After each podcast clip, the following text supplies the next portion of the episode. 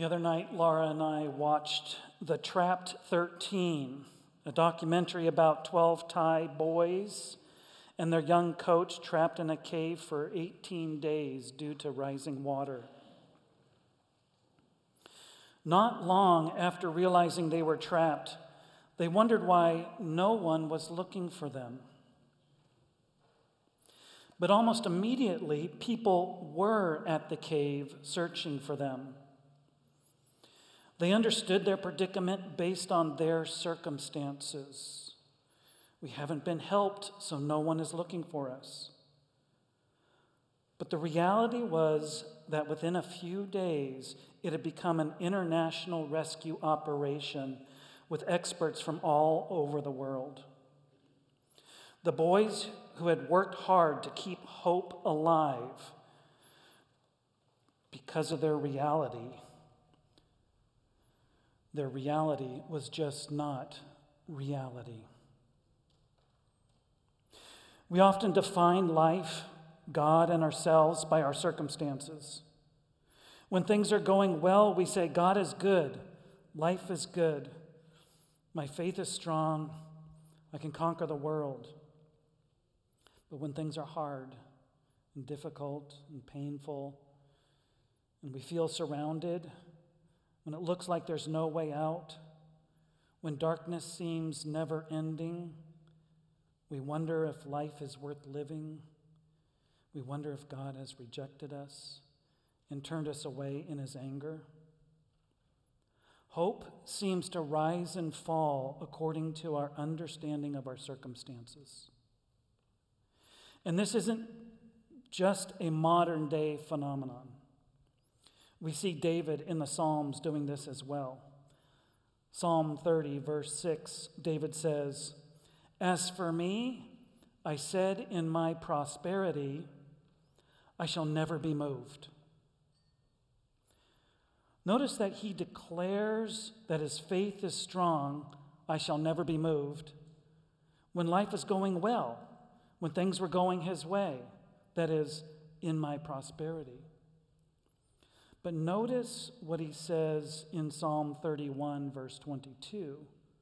When he was trapped in a besieged city, surrounded by his enemies. Psalm 31, verse 22, David says, I had said in my alarm, I am cut off from your sight. That is, from God's sight. In his no way out circumstances, David figured God turned his back on him in rejection.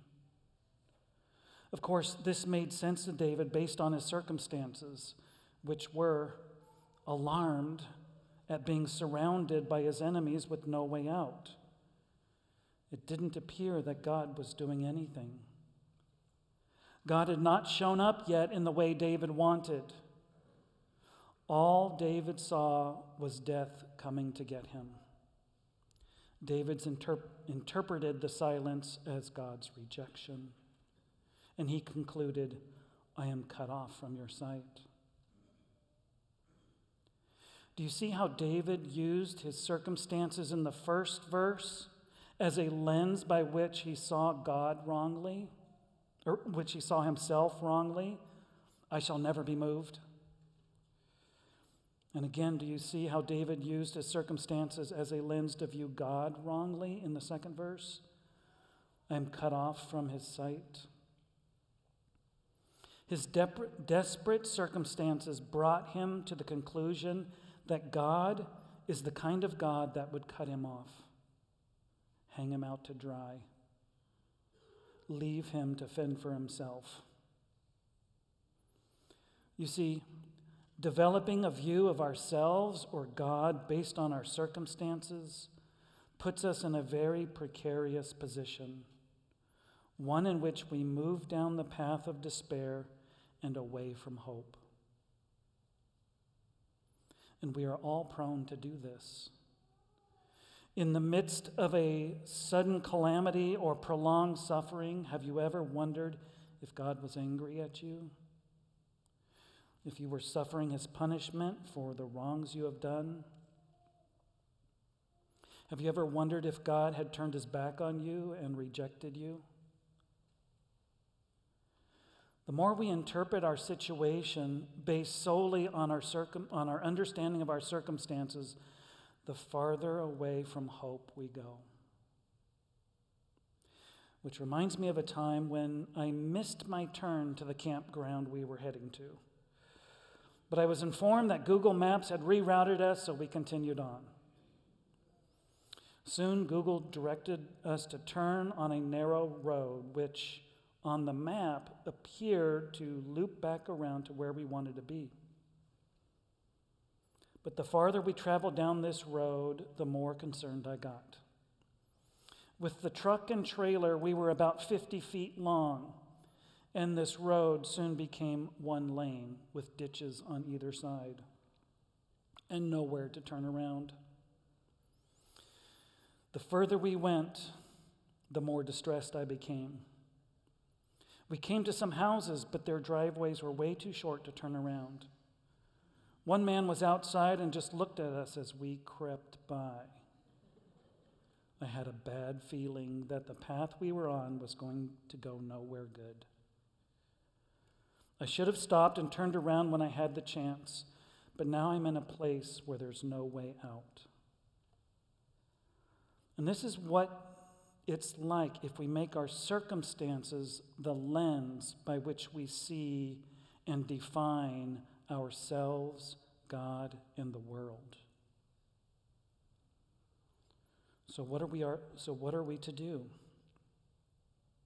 Our circumstances are our reality, are they not? Yes, they are. And we should not minimize our circumstances. But that so called reality is incomplete.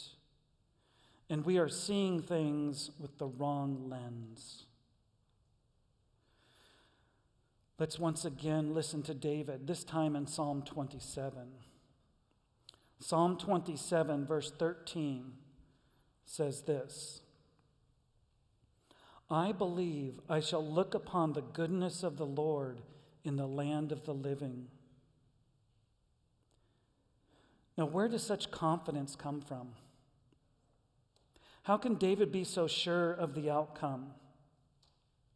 Was he saying this in his prosperity? He wasn't. In fact, he was saying it while surrounded by his foes. So, what is David doing differently that gave him such hope? David let God define God. And David let God define the meaning of his circumstances. And David let God define how he relates to him. You see, our circumstances are an incomplete reality. And any understanding of our situation will be askew from that vantage point. Instead of starting with his circumstances, David starts with God.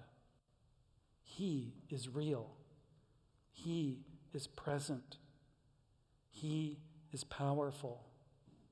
His love never ends.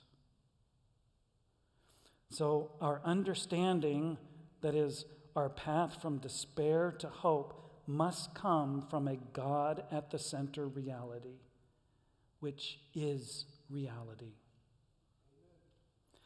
Our hope and David's confidence was based on the nature and character of God spoken in Scripture and proven by God's past faithfulness. Let me read Psalm 27, the first three verses for you, and listen to the tone and listen to what David is using to define his circumstances. Psalm 27, verse 1 The Lord is my light and my salvation. This is a declaration of what is true reality. And now the conclusion Of whom shall I fear? Verse 2. And again, a declaration about God that is true. The Lord is the stronghold of my life. Conclusion Of whom shall I be afraid? Now, here are the circumstances that David finds himself in, verses 2 and 3. When evildoers assail me to eat me, eat up my flesh, my adversaries and my adversaries and my foes, it is they who stumble and fall. Though an army encamp against me, my heart shall not fear. Though war rise against me, yet I shall be confident. Right off the bat, the tone of this psalm of David is one of confident hope in a context very similar to being in a besieged city of Psalm 31. David was facing evildoers and adversaries, foes and enemies all around. Look at verse 12. Give me not up to the will of my adversaries for false witnesses have risen against me, and they breathe out violence. So, where does David get such hope? How is he so confident he will see the goodness of the Lord in the land of the living? How is he able to view his circumstances rightly without minimizing the danger he is in? The answer? Because he knows God. He knows what kind of God God is. He actively calls to mind that God is his light and his salvation, that God is the stronghold of his life, defining his situation in light of who God really is, rather than defining God based on what he currently experiences. And that's how we can have such confidence, hope in our cave or down our narrow road to nowhere when things seem hopeless. Now, catch this next point. Notice that Dave's, David's deepest desire was God, not rescue. Did he want to be rescued? Yes. He cries out for it in verses 9 through 12. But that was not David's deepest desire. Look at verse 4. One thing I have asked of the Lord, one thing that I will seek after, that I may dwell in the house of the Lord all the days of my life. Why? to gaze upon the beauty of the Lord and to inquire in his temple. More than rescue, more than fixing his situation, more than solving his problem, more than getting the life that he thought he deserved, David wanted God. To see God, to see his beauty, that is, the sum of all his infinite perfections, and to inquire about them. Perhaps David would ask, Just how far does your love go? And then to hear God say, All the way down into your darkest cave, all the way along your dead end road to every moment of your unbearable grief and every instance of your crippling pain. You are not forgotten. I have not left you behind. I am not angry at you. Your circumstances may tell you something different, but don't listen to them. Listen to me. My love never ends. So David ends by telling himself these hopeful words in verse 14 Wait for the Lord, be strong, and let your heart take courage. Wait for the Lord. With God, a God, with God, in a God defined life, we will see the goodness of God in the land of the living. Heavenly Father, we can be so overwhelmed with our circumstances that we miss you or we see you askew. Teach us, help us to see and gain confidence in who you are as our light and our salvation from at this moment and at every moment of our life so that we have hope to see the goodness of God in the land of the living. Amen. Insert part two of the message. As we're talking about hope today, I, I had a question to kind of get, get it started. I wondered, when was a time you felt just overwhelmed by hope? I'm not talking about like the hope you feel when you, you pulled in the parking lot and you're like hoping for a good parking spot. I'm talking about like where you felt it in your body. You felt the emotions.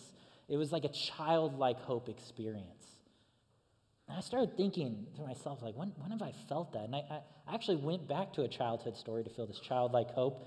And, um, well, has anyone here seen like the Goonies? Okay, it's like this classic, uh, I think like 1980s uh, movie about kids who uh, discover a, an ancient, like, uh, pirate treasure map in their attic. They go on this adventure of hope, excitement, adventure. They're, they're looking for this treasure. And before my parents ever made me watch the movie, um, that was for you guys. Uh, I actually uh, lived the Goonies before I ever saw the Goonies. See, one summer I was uh, staying with my brother. We were staying at my grandparents' house, uh, my grandfather, in his lake house. And he's having us kind of do some chores and he's having us clean out his garage. Now, he's doing that with a purpose in mind because he's hid something there. He's planned out a whole day. So we're cleaning it out, and we come across this strange painting, basically, took it from the movie. And we see on the back this old map of Canyon Lake where he lives. It's like an original map. He actually had it. And on there, we can see some writing, and it takes some time for us because we're young, but we notice it's a treasure map. And so we go and we show it to my grandfather, and we're, we're kind of filled with excitement. We're like, I don't know what this is. I'm a kid, and I just found an actual treasure map. And my grandfather really like took an acting class or something because he sold it.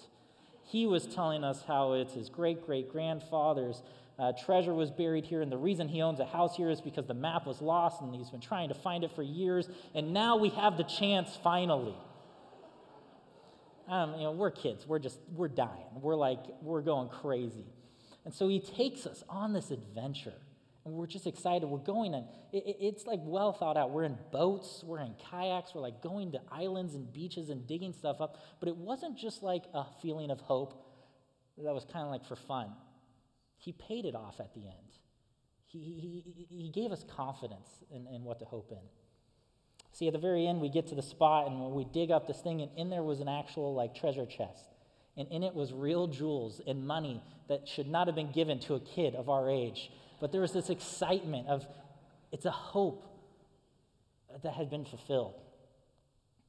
We just looked at Psalm 27. We're looking at David, and he's expressing this hope in the Lord.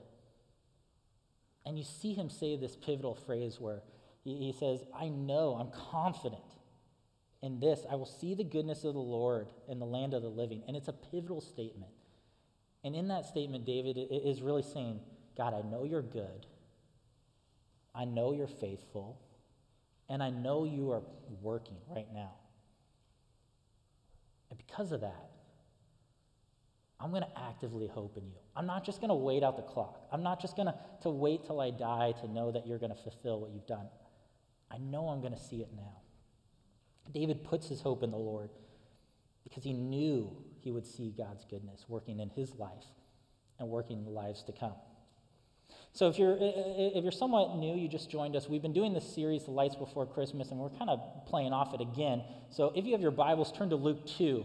What we've been doing is looking at an Old Testament passage and then kind of playing it out again in the New Testament where, you, where you're then seeing it fulfilled. We're looking at these instances um, sort of of Christ before. And, and I think what we see here is actually uh, another example a fulfillment, but also another example of this confidence of the hope someone is putting in Christ. This phrase, I, I remain confident because I will see the goodness. I remain confident I will see the goodness of the Lord in the land of the living. I think we see a very real example of this happen in Luke 2. In Luke 2, just after Jesus' birth, we're introduced to two people who this literally happens to. They finally get to see the hope they've waited so long for. It's in Luke 2, uh, starting in verse 25. Mary and Joseph are taking Jesus to the temple. Um, we get a little shout out of two turtle doves, but don't get distracted by that because in there, what we really want to see is there's two characters as they're taking uh, Jesus to the temple. The first one we're going to see right here in verse 25. Now there was a man in Jerusalem named Simeon who was righteous and devout. He was waiting for the consolation of Israel, and the Holy Spirit was on him. It had been revealed to him by the Holy Spirit that he would not die until he had seen the Lord's Messiah. Moved by the Spirit, he went to the temple courts. When the parents brought in the child Jesus uh, to do for him what was the custom the law had required, Simeon took him in his arms and, praising God, said, Sovereign Lord, as you have promised, you may now dismiss your servant in peace. For my eyes have seen your salvation, which you have prepared in the sight of all nations, a light for revelation to the Gentiles and the glory for your people Israel. First person we see as they're doing this uh, is Simeon. we, we see a few things about Simeon, about his character. He's righteous, he's devout, uh, he, he, clearly has a special connection with the Holy Spirit. He, he's going to the temple. But I think we see something interesting about Simeon's hope. So, as we're talking about hope, I kind of want to ask this question What does your hope look like, right? When was the time you're overwhelmed by hope? What does your hope look like? Here's what I think we see with Simeon's hope Simeon, he hoped for the things that God hoped for. Simeon hoped for the things that God hoped for. It says that he was eagerly waiting for the consolation of Israel. Uh, he was waiting basically for a time of comfort, he was waiting for a time of peace, and more than anything, he is waiting for a time of renewal for Israel, for God's people. He was hoping for that also through the coming of the Messiah. He's hoping for something uh, God hopes for, right? He's hoping uh, that goes with that. And, and, and he has a reason to be confident in this, right? He says that he's not going to die until he sees it. And then enter Jesus, something he had been hoping so long for, he's now holding in his arms. He, he he's uh, seeing the salvation, Jesus, the renewal, and especially for Simeon, I think he sees peace. He says, You can dismiss your servant. There's this exhale that's coming. There's no more waiting to be done. But I think what's also interesting in this passage is not just that Simeon hoped for the things that God hoped for, but it's that God's goodness, I think, was greater than what even Simeon hoped for. It was bigger, it was greater than what Simeon hoped for. Simeon hoped for the consolation of Israel, but you see, right when he experiences Jesus, he doesn't just stop there, he notices it's bigger. He wants peace, he wants renewal for Israel, but Jesus wasn't just coming for Israel, he was coming for everyone. He was coming to bring life and peace to all. And Simeon realizes that right away. He doesn't have to wait for the rest of the story. Simeon notices in verse 32 it's a light for revelation to the Gentiles and a glory for your people Israel. It's bigger than what I wanted for. I was hoping just for this, and, and you're doing even more, God. This goodness that, that Simeon experiences is bigger and greater than he ever hoped for, and bigger than he imagined. The story doesn't stop there. We've got to keep moving. Because there's another character that comes in right afterwards. In verse 36, it says, There also was a prophet Anna the daughter of Penuel and of the tribe of Asher. She was very old. She had lived with her seven, or, sorry, she lived with her husband seven years after her marriage, and then was a widow until she was 84. That's a long time. She never left the temple, but worshiped day and night, fasting and praying. She's dedicated. Coming up to them at that very moment, she gave thanks to God and spoke about the child to all who were looking forward to the redemption of Jerusalem. So we get this kind of played out, this goodness uh, of God played out again in real time, uh, of seeing Him in the land of the living. happens with Anna, but I think what's so interesting, what happens with Anna, is how she responds also to it happening, right? How, how she responds to her hope being fulfilled. Uh, Simeon sees it, he's hoping for the things God hopes for, and all of a sudden he sees it, and it's, it's bigger, it's greater than he ever imagined. Anna's been hoping for a very long time, and all of a sudden she sees it and experiences. And what does she do? She wants others to see his goodness. She doesn't respond exactly in the same way of Simeon with, with a word to the parents, um, but she responds by, by telling everyone else around. She wants others to see God's goodness. And I think we need more of Anna today. I started thinking about this, this idea of seeing the goodness of God in the land of the living, and I think, why do we, why do we maybe not see this or experience it as much? But I think perhaps one reason is uh, we're too distracted, right? Or we're not looking for it. And then I began to think about the other people that were there. There were other people at the temple, right? The story didn't just happen with like a select group that was there and like everything else was empty. It was a normal day. It was a busy, busy uh, temple, and what would have happened if Anna said nothing? Like those people were just kind of going about their business. They were just doing what they were there to do. They, they didn't know about Jesus. They weren't kind of looking for him. They were just kind of living their life. They would have missed him, even though the one they were waiting for was like in arm's reach. But I don't think Anna lets that happen. So I began to wonder what would, what would, what would it look like if we helped each other see the goodness of God. Not just we, but we, like, what would the world look like? What would things be like? What would it look like if we helped each other see God's goodness? And what if, would it look like if we did it not in like a condescending or a judgmental way, something that turns people off of Jesus, but in a way that Anna does it, where she experienced something that she had hoped her whole life for and she just can't contain herself. She's overwhelmed. She feels it in her whole being. It's like that childlike hope. She's excited. She's found the buried treasure. She don't want to keep it to herself. She could have just had a private moment with the parents and been on her way, but she shared it with everyone around her. What would it look like if we had more Annas that looked for people with genuine love? Knowing the goodness and the hope and not keeping it to themselves.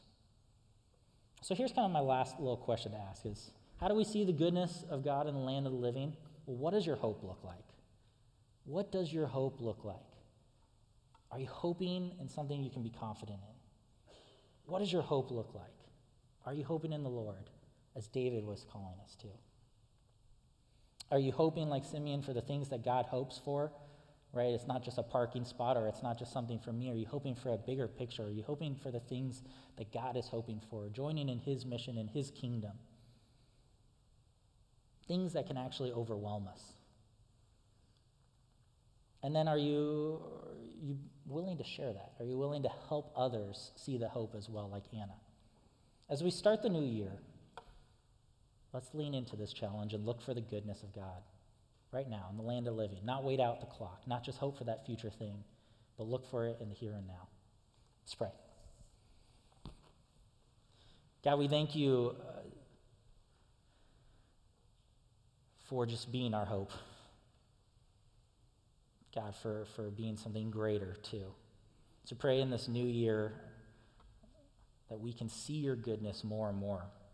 We cannot be distracted, but we can be looking for the ways uh, that you are moving, you are working. We can be confident in you, God. Put our hope in something that's common. So we trust you. We love you. We hope in things you hope for. And pray in your name.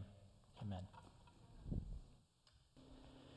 As we have explored the lights before Christmas this year, we have explored, uh, well, we started in Exodus 16 when we looked at manna and how that prefigured the bread of life that would come.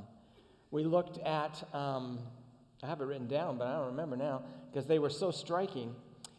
We, we, I'm, I'm bad today we, we picked some themes and some threads from the Old Testament and how they wove their way through the Old Testament and, and inform and, and deepen our understanding of the coming of Christ. We looked at the birth of Moses. We looked at Moses requesting to be and see the very presence of God. We looked at um, David and his promise that he received from God uh, that there was a king who was coming. And this morning, the, the concept that, that this goodness of the Lord in the land of the living was seen by, by Anna and Simeon when they came to dedicate Christ at the temple. And so we've, we've been looking at these themes. I even have a theme for next Christmas. You ready? What, what, are, what, are, what is Christmas known for? Angels, right? So why don't we look at angels and what they announced and the mercy and their purpose in the Old Testament so that we can understand when they show up to the shepherds kind of the context of what's really going on. We're going to do that maybe. There's a lot of water under the bridge between now and then, but eh, maybe we'll do that next year. So you decorators can think we'll have an angelic scene. I don't know how you do that. But we've been looking at how the Old Testament shines a light through its stories, through its pages, on the one who is coming. And we will conclude the series and launch a new year around the table of the Lord, the one to whom all of those texts speak. And so I thought as we prepared for these moments, it would be fitting to turn to a passage in the New Testament which states clearly who this baby was. Let's turn to Revelation 5. In Revelation chapter 5, verse 9, we have a scene probably a scene we ought to look at every year to remind ourselves of the big picture. Revelation 5, verse 9 says, And they sang a new song, saying, You are worthy to take the scroll, to open its seals, because you were slain. And with your blood you purchased for God persons from every tribe and language and people and nation. You have made them to be a kingdom and priests to serve our God, and they will reign on earth.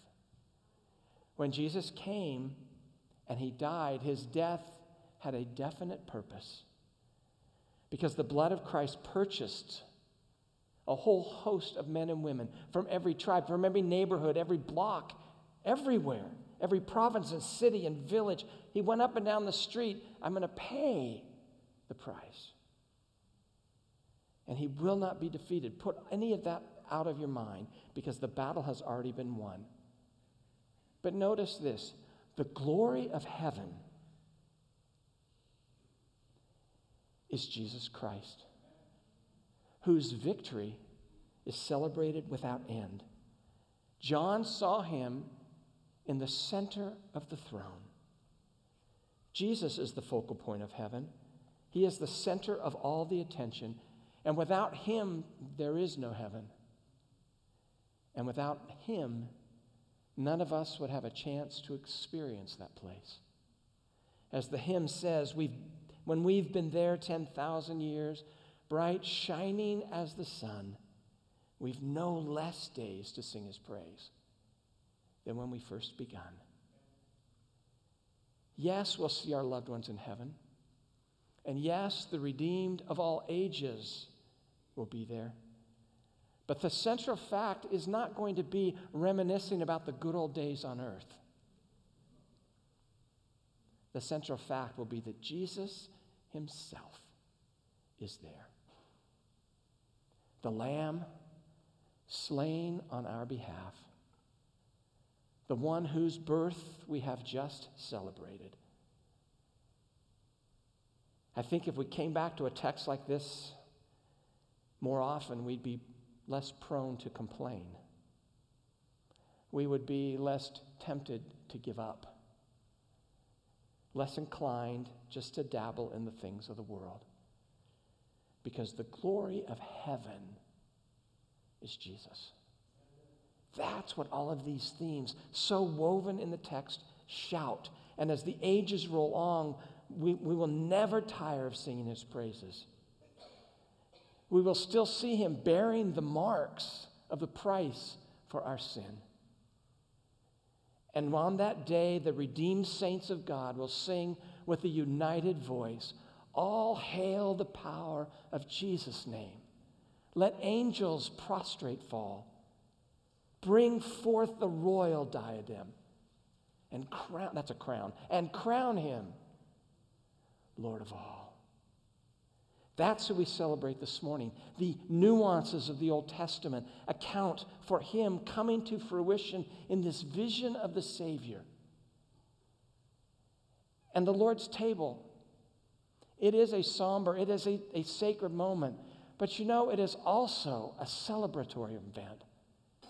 As we remember the King of Kings, what he has done for us, the joy that we have in knowing him, in walking with him, and that we'll be with him someday as the center point of all of existence for all eternity. You have, hopefully, one of these things. If you don't, we have some ushers who would just love to bring one to you. You don't even have to get up, just kind of do something. Anybody? Because this morning we want to remember him. We want to remember in these moments as we begin a new year that He is the center of all that we do. Not me, not you, not lights, not decorations. It's all about Him. It's all about the Savior today. Because the baby whose birth we celebrated, the significance of his life comes when he gave that life for you and me. Paul writes this. You can, I always feel like you're doing it upside down. Tear off the side with the bread on the top, the short side. You'll be ready. Let me read the text as we contemplate the Savior. For I received from the Lord what I also passed on to you. The Lord Jesus, on the night he was betrayed, he took bread. And when he had given thanks, he broke it and said, This is my body, which is for you. Do this in remembrance of me. A very simple element. Every culture, every place has whatever they have for bread, the staple of life. Jesus says, That's what I have become for you. Broken. Without the body from the manger, it wouldn't have done any good. He had a body like ours, and it was broken. And today we want to remember that and to celebrate what he did for us. Let's eat it together.